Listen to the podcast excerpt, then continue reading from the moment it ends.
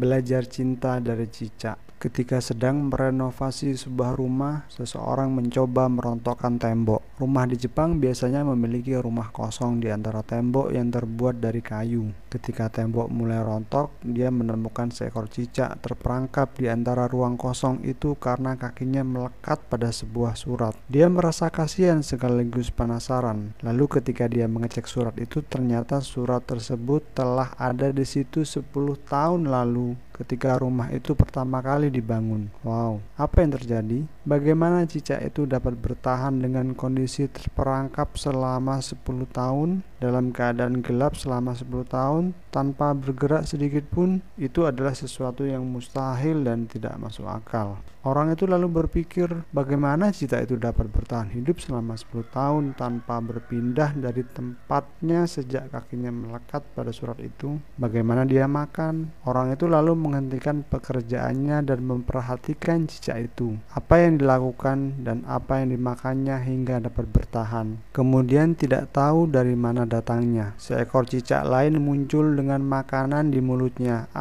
Orang itu merasa terharu melihat hal itu. Ternyata ada seekor cicak lain yang selalu memperhatikan cicak yang terperangkap itu selama 10 tahun. Sungguh ini sebuah cinta yang indah. Cinta dapat terjadi bahkan pada hewan yang kecil seperti 2 ekor.